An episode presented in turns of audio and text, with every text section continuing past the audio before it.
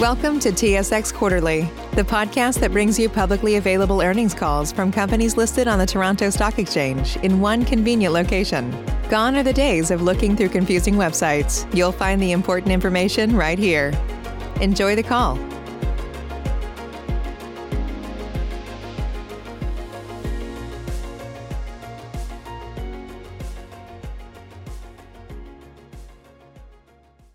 Thank you, operator.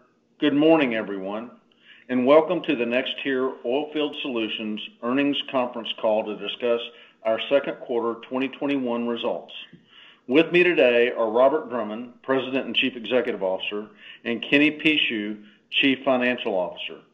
Before we get started, I would like to direct your attention to the forward-looking statements disclaimer contained in the news release that we issued yesterday afternoon which is currently posted in the investor relations section of the company's website.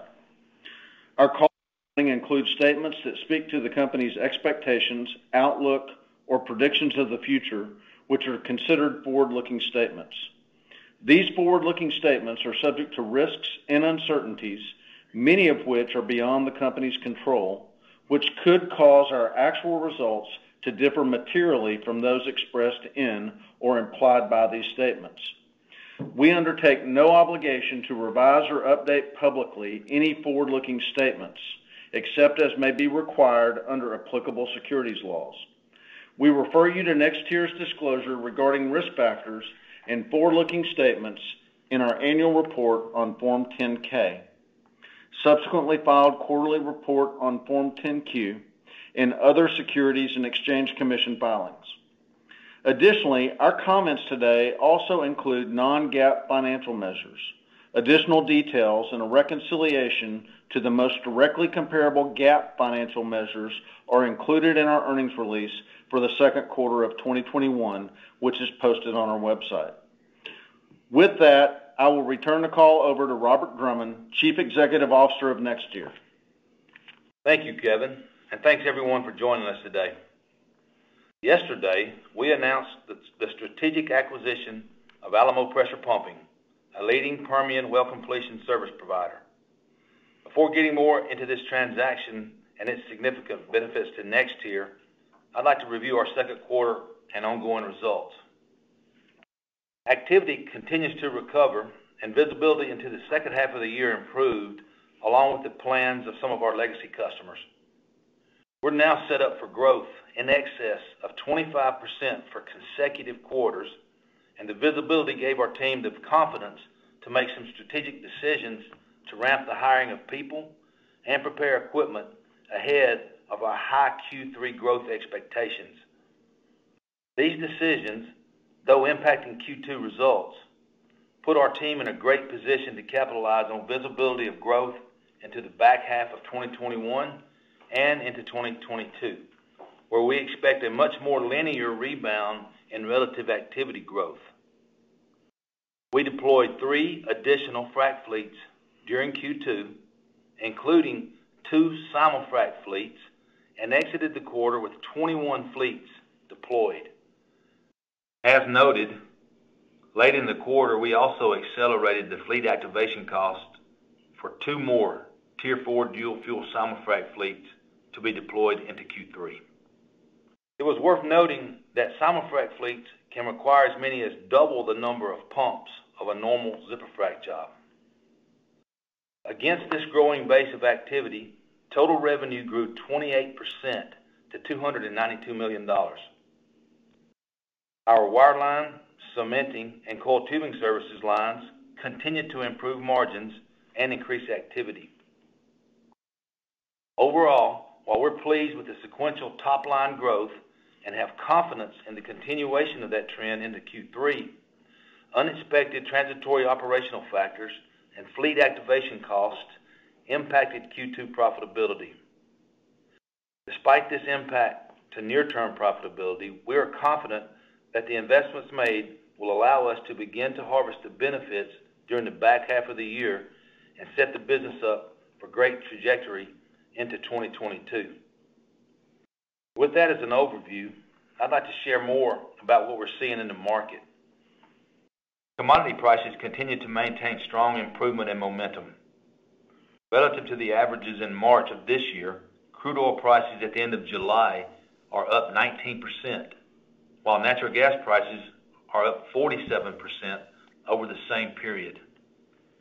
This marks the latest stair-step improvement in commodity prices as economic activity, along with demand, continues to grow in tune with reduced global economic restrictions. The supply side remains very disciplined overall, thanks to the leadership from both OPEC+ and U.S. shale producers. At the end of July, and compared to the average price realized in June of last year, oil and gas prices are up 93% and 129% respectively. With this as a backdrop, demand for all of our services is increasing. As we continue our fleet deployments into Q3, enabling what we expect to be our second consecutive quarter with 25%+ revenue growth, we grew our team substantially in preparation. From the beginning of April through the end of June, we added over 400 NexTier employees across our product lines to support our growing field operations. This cadence and level of hiring was significantly more than we had originally anticipated. Also, core to our execution is equipment quality and maintenance. This commitment is the foundation of our market readiness initiative and aligns with our low-cost, low-carbon strategy. Further, the increased frac intensity associated with simul-frac operations is changing the maintenance requirements and schedules in a manner that increases cost and requires ongoing adjustments to our commercial and operating models. Investments in our equipment over the last 18 months are the foundation for future profitable growth, and we have continued to make progress on converting our fleet to use natural gas as a primary fuel. From the beginning of May through the first week of July, we deployed over 100 pumps, the majority of which are Tier 4 dual fuel, a market that continues to be sold out. This included a simul-frac fleet deployed in early July. We also began preparing for two more Tier 4 dual fuel fleets in the coming months, with at least one being for simul-frac and all for legacy customers returning to work. While we have continued to invest in converting our fleet to support our low-carbon strategy, I want to emphasize that we are removing conventional diesel-powered engines from the market in the process. In addition to enhancing the fleet with more dual fuel capability, we continue to standardize the fleet with our proprietary Frac MDT control system, which enables more digital interfaces with the equipment and lowering total cost of operations. The market continues to improve, and we are responding rapidly to scale our operations. But the activity growth has not been linear over the past few months. The market continues to improve, responding rapidly to scale our operations. But the activity growth has not been linear over the last few months. The industry recovery over the last year or so included extreme volatility in frac schedules, which, combined with continued increase in frac intensity, is posing unique challenges across the industry. Our team is skilled at navigating the staffing, equipment readiness, and operational challenges associated with these factors. However, the process of meeting these challenges was even more pronounced in the second quarter than originally expected. As we responded to an unusual concentrated level of growth, these dynamics, in conjunction with continued increases in frac intensity demands, created transitory startup costs and challenges in Q2.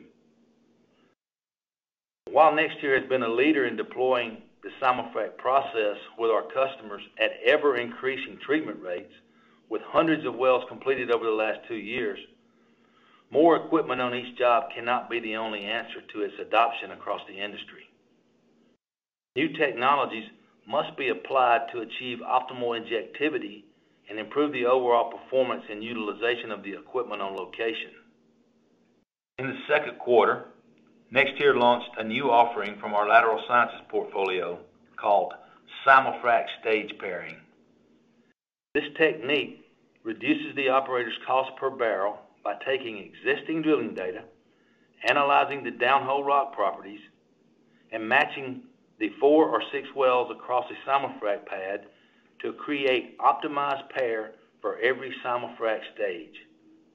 We believe utilization of this technique will ultimately improve the injectivity of the frac treatments, improve the long-term production of the treated wells, and lower the equipment costs for each operation, all with minimal changes to the current simul-frac processes and workflows being utilized today.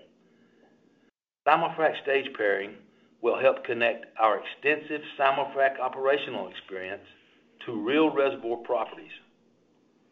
We believe that this technology will allow NexTier to deploy a more cost-effective solution that delivers higher production to the operator. Associated with the growth in frac intensity are incremental cost and enhanced maintenance requirements for some of the equipment. In Q2, we tested the boundaries of our simul-frac experience and pushed to achieve rates higher than we had previously reached, which we underestimated in our Q2 commercial agreements. We are addressing these issues with our customers as we exited Q2 and enter Q3. Compounding the financial impact of concentrated growth in the second quarter was an isolated fire-related incident on one of our fleets, resulting in a total loss.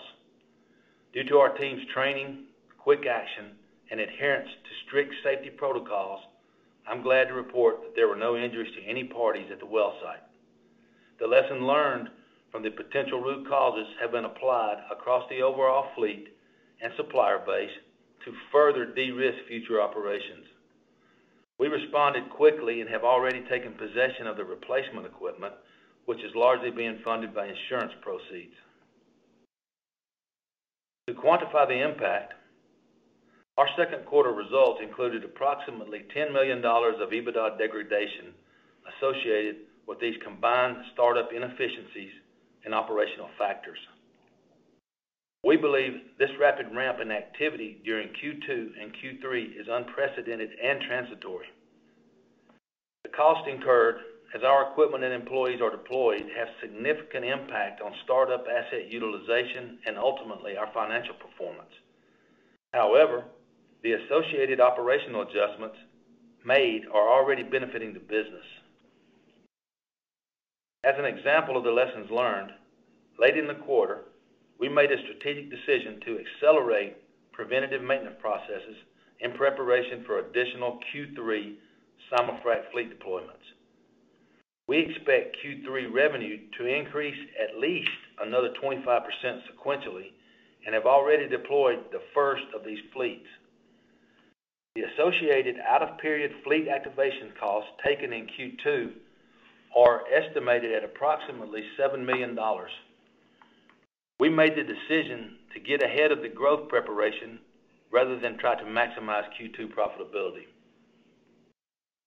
Pricing continues to improve off the very low base resulting from concessions made during the downturn.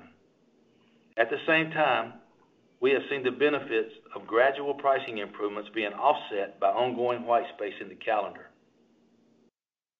While pricing is improving, overall economics and contract structure are below our requirements for deploying additional horsepower. Except for the three previously mentioned fleets of Tier 4 dual fuel equipment addressing legacy customer demand, we do not anticipate deploying additional horsepower or increasing headcount throughout the remainder of the year unless the economics are much improved. We now plan to maximize the earnings opportunity created by the significant revenue growth we are experiencing. We have a significant amount of capacity deployed with the major cost to deploy already funded, which we believe positions us for a strong half two and beyond.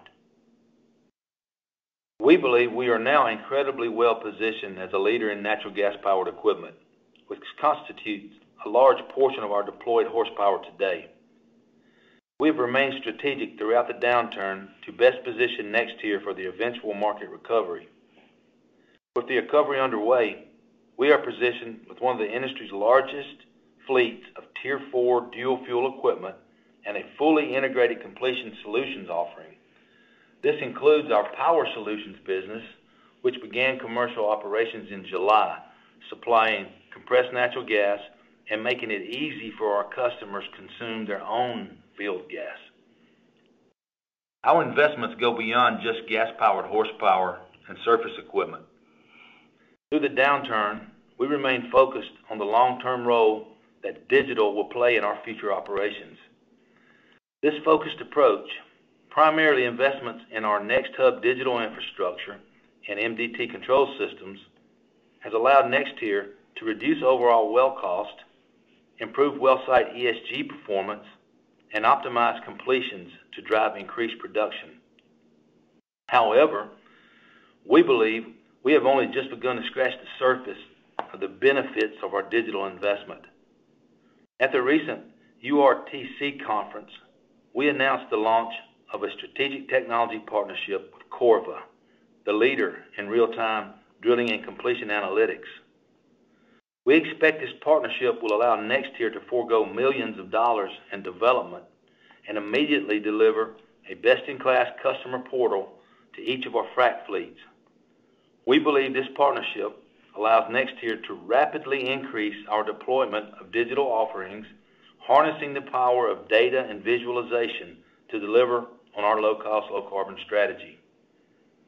We believe the recent significant investments in our equipment and staffing will be harvested in 2022 and 2023 as market conditions continue to improve, which combined with an expected pricing reset, should drive further momentum in our earnings power next year and beyond.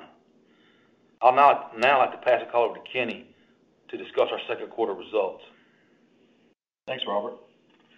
Second quarter revenue totaled $292 million compared to $228 million in the first quarter, marking a sequential increase of 28%, driven primarily by increased activity levels and added capacity across all our product and service lines.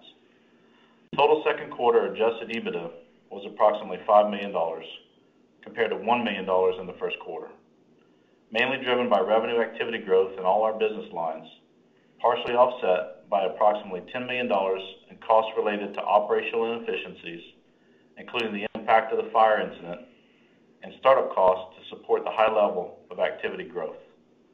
In addition, we faced an impact of approximately $7 million from future readiness and startup costs, consisting mainly of labor and maintenance OpEx. In our Completion Services segment, second quarter revenue totaled $269 million compared to $209 million in the first quarter, a sequential increase of approximately 29%. Completion Services segment adjusted gross profit totaled $20 million compared to $15 million in the first quarter.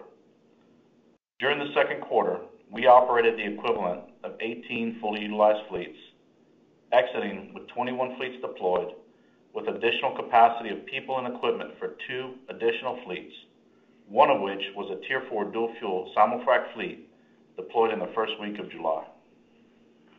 On a fully utilized basis, annualized adjusted gross profit per fleet, which includes frac and bundled wireline, totaled $4 million, flat to the first quarter, mostly due to startup costs incurred to deploy the additional Q3 fleets already mentioned. In our Well Construction and Intervention Services segment, revenue totaled $23 million, an increase of approximately 21% compared to $19 million in the first quarter. Adjusted gross profit totaled $3 million compared to $2 million in the first quarter. EBITDA for the second quarter was $15 million. When excluding management net adjustments of $10 million, adjusted EBITDA for the second quarter was $5 million.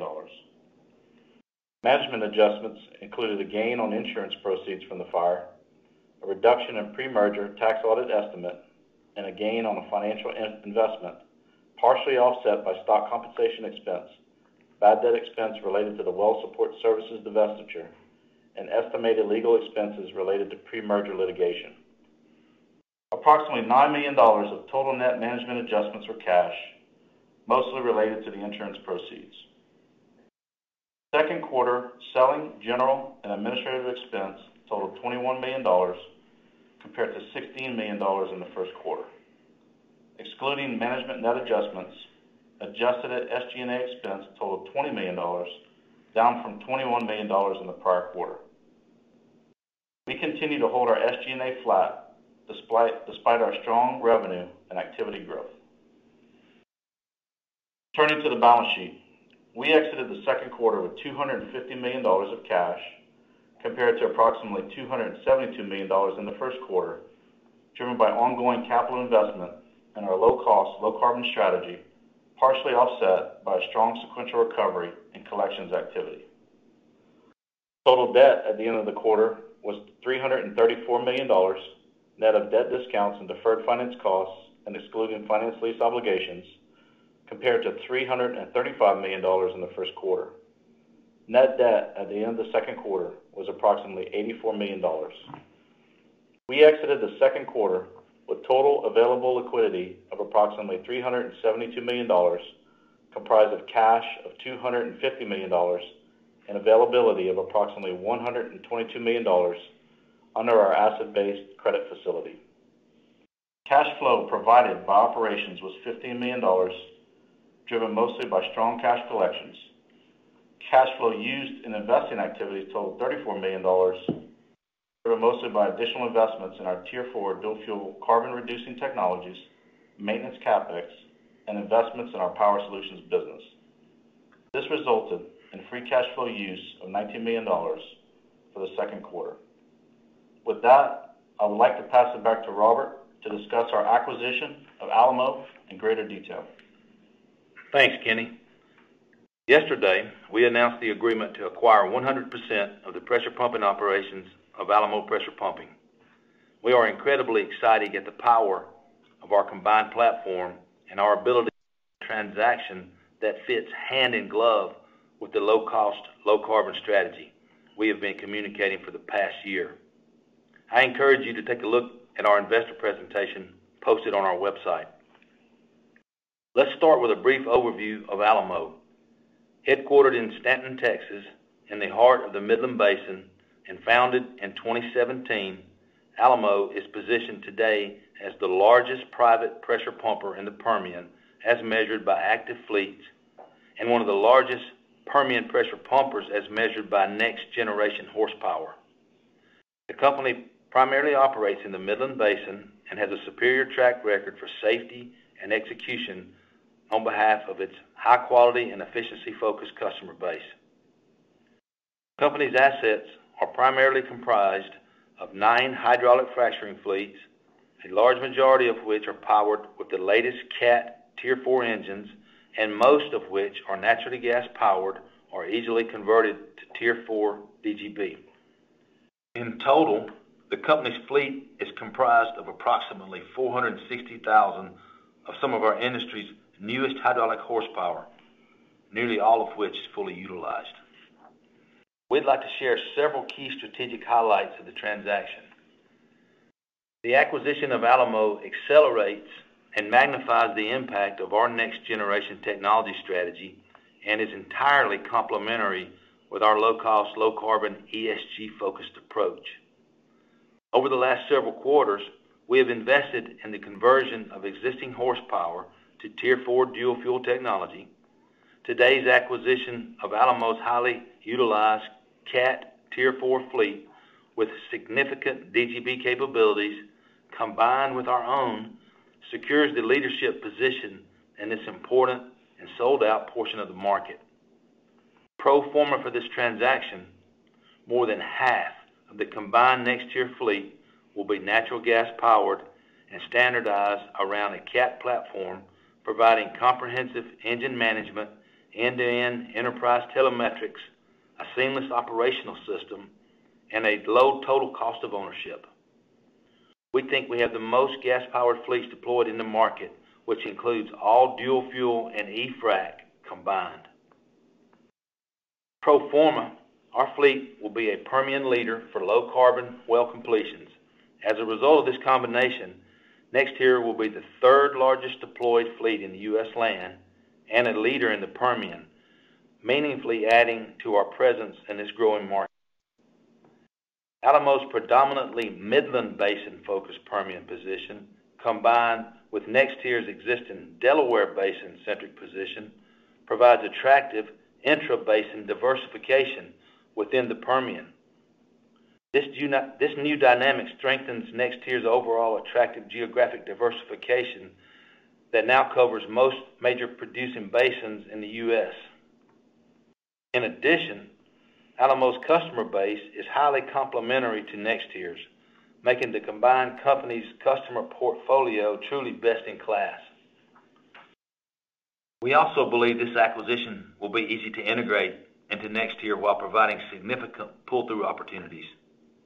The Alamo President and CEO, Joe McKee, will continue to run the Alamo operations under the Alamo brand without disruption to their existing customers or employees. Joe and I will pursue customer value-added opportunities to plug into NexTier's well-established digital capabilities, last mile logistics, and newly established power solution capabilities. This will be a relatively simple and low-risk integration process since Alamo's operations are based on a single high-performing operating base. While we expect to create an estimated $10 million in synergies and generate additional revenue associated with integrating wireline pump down perforating and last mile logistics, the value of this merger is not driven by cost synergies, but by accelerating and providing for long-term cash flow generation. As we have successfully launched our Power Solutions integrated fuel services, the addition of significant low carbon natural gas powered hydraulic horsepower to the NexTier platform expands the potential for additional value creation for NexTier and our customers. Before I turn the call over to Kenny to discuss the financial rationale of the deal, I want to point out that we were very successful at conserving our cash during the COVID downturn so as to give us the ability to make strategic moves like this one at the right time. We have frequently stated that the strength of our balance sheet was a key differentiator for NexTier, and now is the time we shift to using it offensively. I believe that this is exactly the right time for this acquisition. With that, I'd like to ask Kenny to provide more details around the financial merits of this acquisition. Thanks, Robert. I will now share the financial rationale for the transaction. First, attractive valuation and accretion.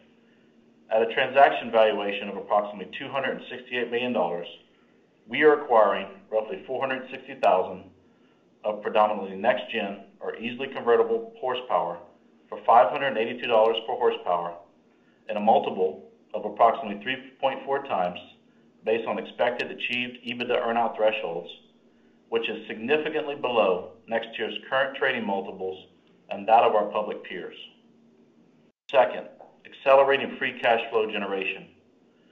Today's transaction accelerates NexTier's path to positive free cash flow in early 2022, driving shareholder value and improving NexTier's already strong liquidity position. Third, maintaining a strong and flexible balance sheet. Pro forma for the transaction, we are positioned with $272 million of total liquidity. Additionally, with the accelerated path to free cash flow generation, we meaningfully improve our ability to drive cash flow back onto the balance sheet with a high-performing set of assets. We remain positioned with no near-term debt maturities, which combined with our strong liquidity position, allows us to continue to remain both offensive and defensive. Before passing things back over to Robert for closing comments, I'd like to comment on our outlook.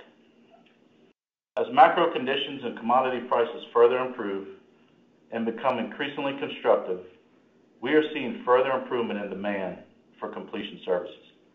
For standalone NexTier, our calendar is expected to be effectively full for the third quarter. We expect to operate 21 fully utilized frac fleets during the quarter and forecast to exit the quarter with 23 deployed fleets. In addition, we will be adding highly utilized capacity from Alamo with the transaction close date expected at the end of August. Combined and based on this forecasted transaction close timing, we expect to generate total revenue of between $390 million and $420 million.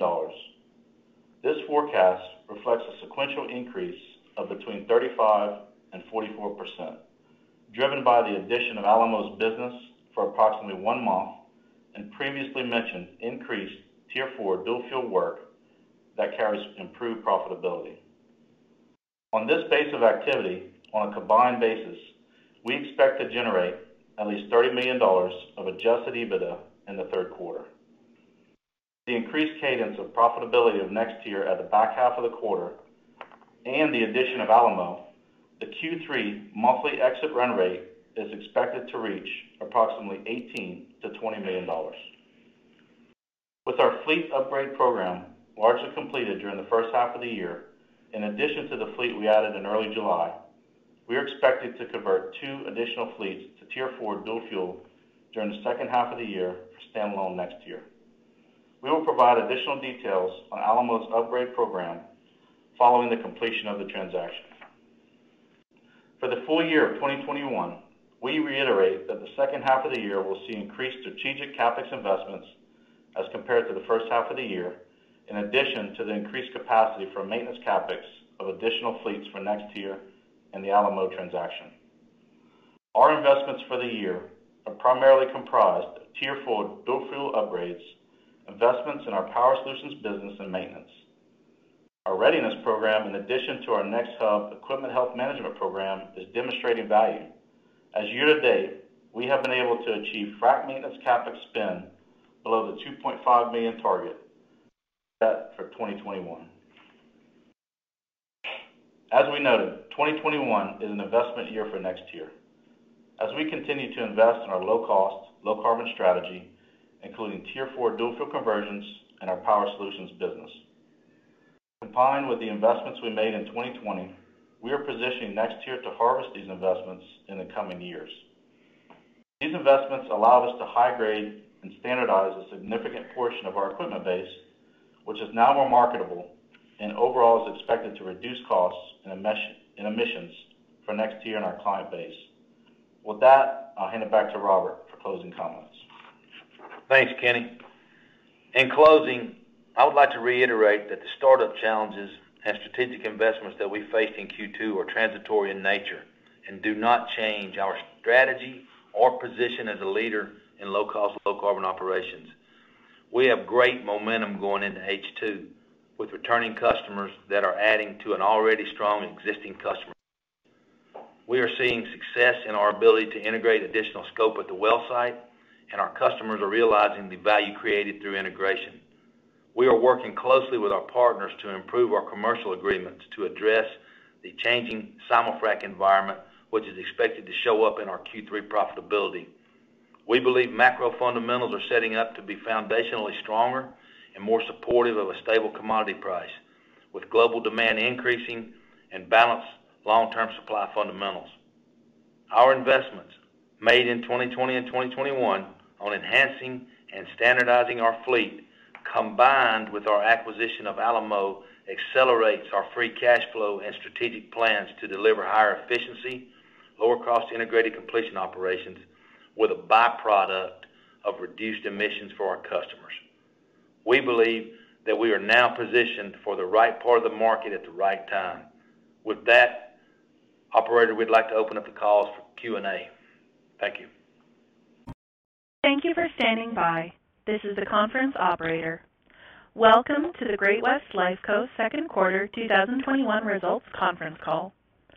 I would now like to turn the conference over to Mr. Paul Mahon, President and CEO of Great-West Lifeco. Please go ahead. Thank you, Ariel. Good afternoon, and welcome to Great-West Lifeco's second quarter 2021 conference call. We hope you and your families are safe and healthy, and we continue to encourage vaccination for all those who are eligible. Joining me on today's call is Garry MacNicholas, Executive Vice President and Chief Financial Officer, and together we'll deliver today's formal. Went ahead in period. So some is in uh, your expected profit, some is in your uh, experience gains. Uh, we had some um, expense and other fee gains in the U.S., um, both in terms of the existing block and um, and the newly acquired MassMutual business. Just trying to think if there's anything that would I'd particularly call out there. There's uh, again a fair bit of uh, expense discipline uh, that um, Ed had noted earlier in the U.S. relative to what we baked into the expected profit. So that's the geography. So that's why we're seeing when I look at the the charts here, most of the U.S. ones were were related to expenses and fees. That's what was driving them there. Yeah. I mean, it's funny. Overall expenses and fees were a hit of -20 post-tax or I hit a -22 pre-tax, yet uh, I guess. Yeah. That's SOE uh, on Empower. That's what I mean, that'd be the key thing. If we had an SOE on Empower, like you have one for Putnam, that would be helpful. Um, so, and and just as a as a as a quick follow-up, if we went, uh, the the assets were up 6% year-over-year, but the fee income was up 9 at Empower. Is Was there any change in mix or what was driving that? Uh, Garry, why don't you start, but maybe Ed can speak to um, the nature of the fact that, you know, a lot of the uh, fees are asset-based, but there's also uh, other related fees, and that can we can see growth there. And you know, Ed was making reference to managed accounts as an example. Yeah. I think that is, it's more of a mixed question, Paul, so maybe we go straight to Ed on that as to how that's played out. Yeah. I certainly managed accounts. The growth year-over-year is up dramatically in managed accounts. Um and so that's definitely a contributor to the mix that we're seeing, the 9% versus 6% on assets. We can get you more of a breakdown on that, but that was a big contributing factor for sure. Okay. Thanks so much. Okay. Thanks, Tom. Great. Our next question comes from Doug Young of Desjardins Capital Markets. Please go ahead. Hi. Good afternoon. Hello, can you hear me? Yeah, we can hear you, Doug. Yeah. Okay, there we go. Okay. So just from a use of capital perspective, I mean, there's lots going on. I mean, you've mentioned some of these, obviously the Pru deal. You're buying the ARK business for 230 million euros, and you're buying Claims Secure in Canada. I'm just trying to understand, you know, uh, the the latter two, so the ARK and the Claims Secure. Is this financed with cash on hand, which I think it is, or are you borrowing? And should we be thinking about there being an impact on the LICAT ratio from uh, from these transactions? Um, well, I'll start out by saying that they they were financed with um, uh, uh, cash on hand. Uh, but I'll let Garry speak to, um, you know, any impact on LICAT. Uh, sure, Paul. Thanks. Yeah, I mean, there's a small impact on LICAT. It was in the, it was less than a. Well, it will be once they close. It'd be less than a point, though, in total between the two of them. Uh, so it's it's only quite modest on LICAT, and that's just for any goodwill that uh, comes on board. And then in particular, in the case of Ark Life, we will get a credit for um, the insurance-related actuarial PfADs because uh, that's in your surplus allowance. So there's some offsetting credit there. So it's quite a modest impact on LICAT. And as Paul said, it's funded from cash on hand. Okay. So this isn't gonna be material. Um, perfect. And then just uh, in the description for the base results for CRS, Um, longevity experience was obviously still favorable, but it was less favorable. Just wondering if there's anything in there, any trends that you're seeing. And then, in the same flip side in Europe, and um, Garry, I think you said in your prepared remarks, costs were inflated by higher strategy costs in Europe. Just hoping you can maybe unpack that as well. Thank you. Uh, why don't uh, we have um, Uh, Arshil speak to uh, what we're seeing on the capital and risk side, and then uh, David Harney, why don't you speak to the strategy costs that are going on in Europe? Arshil? Thank you, Paul. So, so turning to the claims experience in the CRS segment, um, all all last year, we saw elevated levels of life claims in the U.S. traditional block. Um, and then offsetting that or largely offsetting that, we saw elevated, elevated levels of death claims on the longevity books, both in the Netherlands and in the U.K. Um, and that trend sort of peaked in Q1 of this year, where we saw a particularly elevated level of uh, excess life claims in the U.S., um, and also a very high level of excess uh, mortality on the longevity books. Um, that trend did continue into Q2, but at a lower level. So we were down in terms of excess longevity uh, benefit as well as life claims in Q1, in Q2 relative to Q1 this year. The straight year-over-year quarterly comparisons were the same as well. Um, so mortality was adverse this quarter, but less adverse in the traditional block than the same quarter last year. And longevity was favorable again this quarter, but less favorable than a year ago. And we're seeing improving trends in all of the markets as the vaccines kick in, and the death rates start to fall. And there's some promising signs in July. But as Paul indicated in the early part of the discussion here, um, you know, we still have a watching brief on this or whatever. Um, and we don't think this is all behind us or whatever, but the trends are certainly improving. Um, and I'll turn it over to David to answer the Europe part of the question. Yeah. So just on the Europe, uh, on the expenses, uh, like we've ongoing strategic development costs in Ireland, uh, Germany and the U.K., but we did have some one-off costs in this quarter. So those costs were related to completing the ARK acquisition, which was of a modest enough size. So that I think uh, most people will be aware that uh, Phoenix had some other books uh, up for sale um, that didn't proceed in the end, but we had um, some costs associated with investigating that also. Okay, great. Thank you.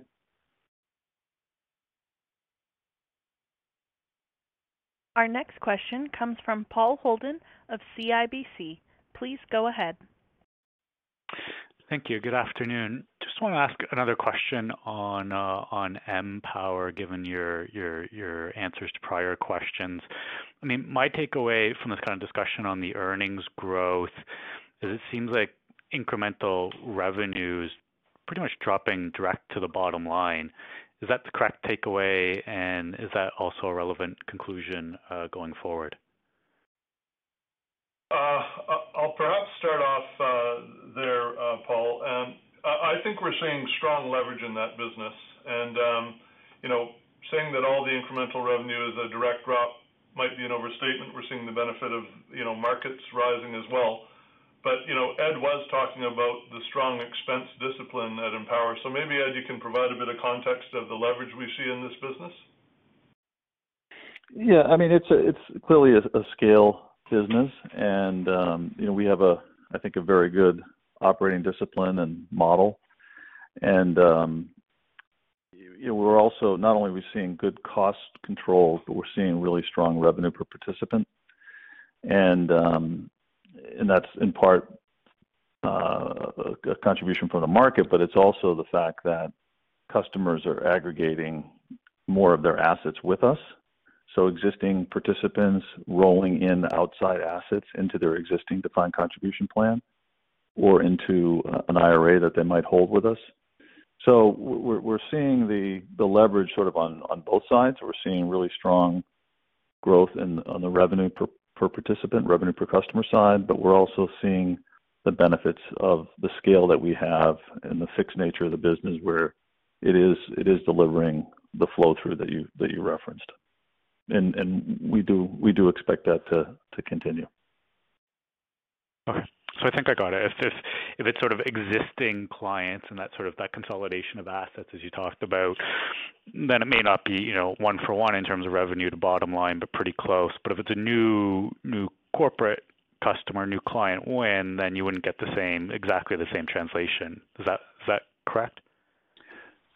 Well, you have upfront expenses associated with bringing those clients on from an acquisition standpoint. Um, You know, if you look at the, you know, our average customer stays with us 16, 17 years. And so um, while you have that upfront expense, um, you know, those plans and those participants contribute contribute favorably to the bottom line within a relatively short period of time. Understood. Last quarter, um, there was a reference to asset and client retention, uh, with MassMutual tracking higher than planned. Um, is that still the case, or is it kind of normalized now in line with expectation? Uh, Ed, that question's for you for sure. Yeah. Paul, I'd say it's still really early in the process. Uh, at this stage, but um, the short answer is we are running ahead of plan. Uh but but a lot of those customers' decisions are yet to be made, and so that will play out over the next several months. As uh, I think we shared with you in the past, we're gonna begin the process of migrating customers in the third quarter of this year, and that'll carry over until the third quarter of next year. Uh, but we feel really confident about where things stand at this point, the reception that we've received from advisors who are uh, advising on those mass mutual plans, as well as the customers themselves. So, um, the team is very confident about where we stand now in terms of our ability to to, to be successful in retaining the client base. But yes, we are running ahead of our target at this stage. Okay. Okay, good to hear. Uh, last question is related to the U.S. 400 million line of credit repayment you highlighted that took place in July. Um, just want to understand the funding for that. Will that impact uh, LICAT, or is it funded from the holdco? And then the second part of the question is, with the Prudential transaction, you expected financial leverage on close to be around 36%. Did that incorporate this US $400 million uh, repayment or not? Uh, Garry, that question's for you. Sure. Uh, yeah. So first off, the repayment was funded out of the U.S. Um, so again, some of this would have been um, cash at the U.S. Lifeco holding company. Um, and then some of it would have been dividended up from uh, uh, Great-West Life Annuity, the Empower Insurance Company, the uh, um, Great-West Life Annuity, that would have been dividended up in the quarter. So the funding was that it didn't have an impact on LICAT. Um, it's just funded from our U.S. sources of cash, and obviously, that business has been performing, and it generates a fair bit of cash. And then, so the second part of your question, when we were looking at the Prudential financing, Uh, we had actually anticipated not just the 400, but actually we have anticipated that we would pay off the remaining 100 million of that facility, um, uh, as part of our overall uh, comment on leverage once the deal is closed. So we'd assumed that the full amount would be paid off by the time the Prudential transaction closes, and certainly we're well on the way to that. Got it. Okay. Thank you. Our next question comes from Nigel D'Souza of Veritas Investment Research. Please go ahead. Thank you. Good afternoon. I wanted to follow up on uh, your experience gains uh, and losses this quarter. And you mentioned one of the factors being favorable morbidity experience in your uh, Canadian segment. And you know, my understanding would be that, you know, dental and health claims would track higher as restrictions are lifted.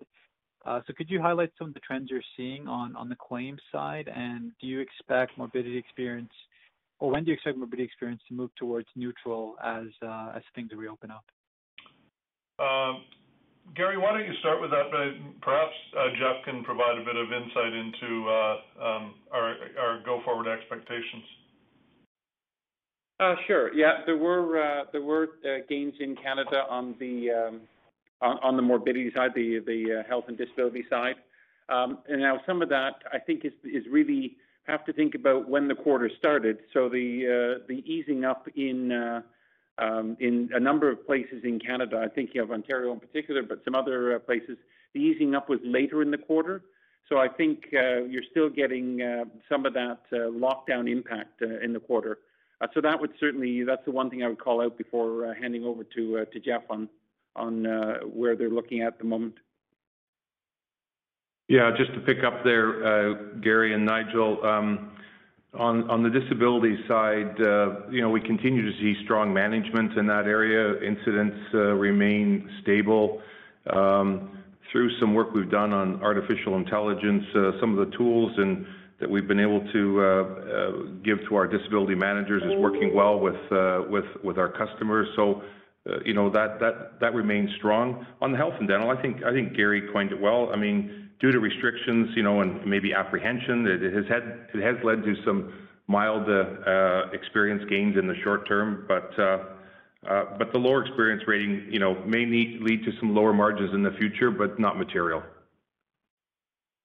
Okay, that makes sense. And if I could uh, just end on a question uh, on the components of your experience gains. When I look at uh, the breakdown here, yield enhancement was, you know, by far the largest contributor. And could you help me understand, you know, on a segment basis, um, how is that allocated? Is there a particular segment that would have benefited from that component more in this quarter, or is it evenly distributed? Garry, you should take that one. Sure. Yeah, in terms of the yield enhancement, uh, this quarter, and it's often the case, but uh, particularly this quarter, it was uh, primarily Canada and Europe, and within Europe, it was mostly the U.K. Um, I don't have the exact split, but it would have been um, maybe 60%, two-thirds Canada, and then the rest in in the U.K. or in Europe, primarily the U.K. So That gives you a rough idea. and That's you would often see Canada and uh, uh, Europe being the main drivers on yield enhancement. Okay, got it. So the U.S. Uh, 59 million isn't really reflective of the yield enhancement component there. Is that fair?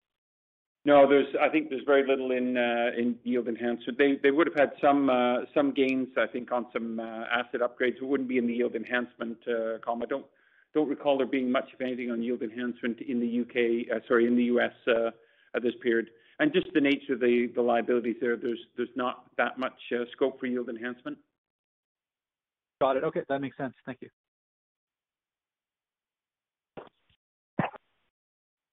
Once again, if you have a question, please press star then one. Our next question comes from Mario Mendonca of TD Securities. Please go ahead. Good afternoon. Paul, this might be most appropriate for you. It relates to Putnam and how Putnam fits into the overall strategy of Great-West Life. Uh, will be helpful to understand is if Putnam is really just a standalone business within Great-West Life, or if it has any direct uh, tie-ins or is integrated in some way into the strategic imperatives across the organization, either, let's say, Empower or Personal Capital. So how would you characterize Putnam, standalone or integrated? Um, I would characterize Putnam as a strong partner with um, our other businesses around the globe. Um, Putnam has some very strong uh, performing capabilities, and we benefit from those on sell-through in our wealth management offerings. Um, but you know, you wouldn't position it as proprietary because it's separately branded, and Putnam competes with those strong offerings into those various um, you know channels. So Empower would benefit from that our European operations, and our Canadian operations have some strong Putnam mandates that are, you know, we benefit from the performance and the flows there. So it's, I would characterize it as a strong partner. Uh, sort of a related question then. From an expense perspective, uh, does Putnam um, absorb some of the expenses of the overall organization? What, what I mean by this is if Putnam were not part of the overall Great-West Life business, would expenses throughout the organization necessarily have to increase? That is that something you can think you can think about? Yeah, I you know, anytime uh, if if it was not part, there, I guess there could always be that sort of an impact, but I don't tend to look at it in that way. I look at Putnam as a uh, strong performing um, asset manager for their clients, uh, for Putnam clients. I see it as a um, having some capabilities that we have sell-through opportunities across the group. and I also see it as a business that uh, has potential to be scaled. Uh, you know, we're seeing some organic benefits there, but also potential to be scaled uh, as if we could look at some transactions to scale it up where we could unlock value. and um, That is kind of the that's the strategy we're on, and we remain on strategy. So I don't tend to think of it in the terms that you're outlining. Thank you. This concludes the question and answer session. I would like to turn the conference back over to Mr. Mahon for any closing remarks. Uh, thank you very much, Ariel. Well, listen, I'd like to thank everyone for attending our Q2 call. Um, feel free to reach out to our IR team if you have any follow-up questions. And I hope everyone can take some time to enjoy the summer uh, in a safe and uh, safe way with your families. And we uh, look forward to connecting with you um, at, in Q3 for our call in November. Take care.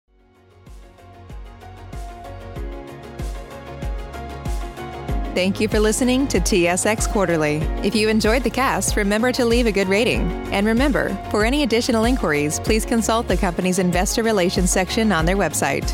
See you next time.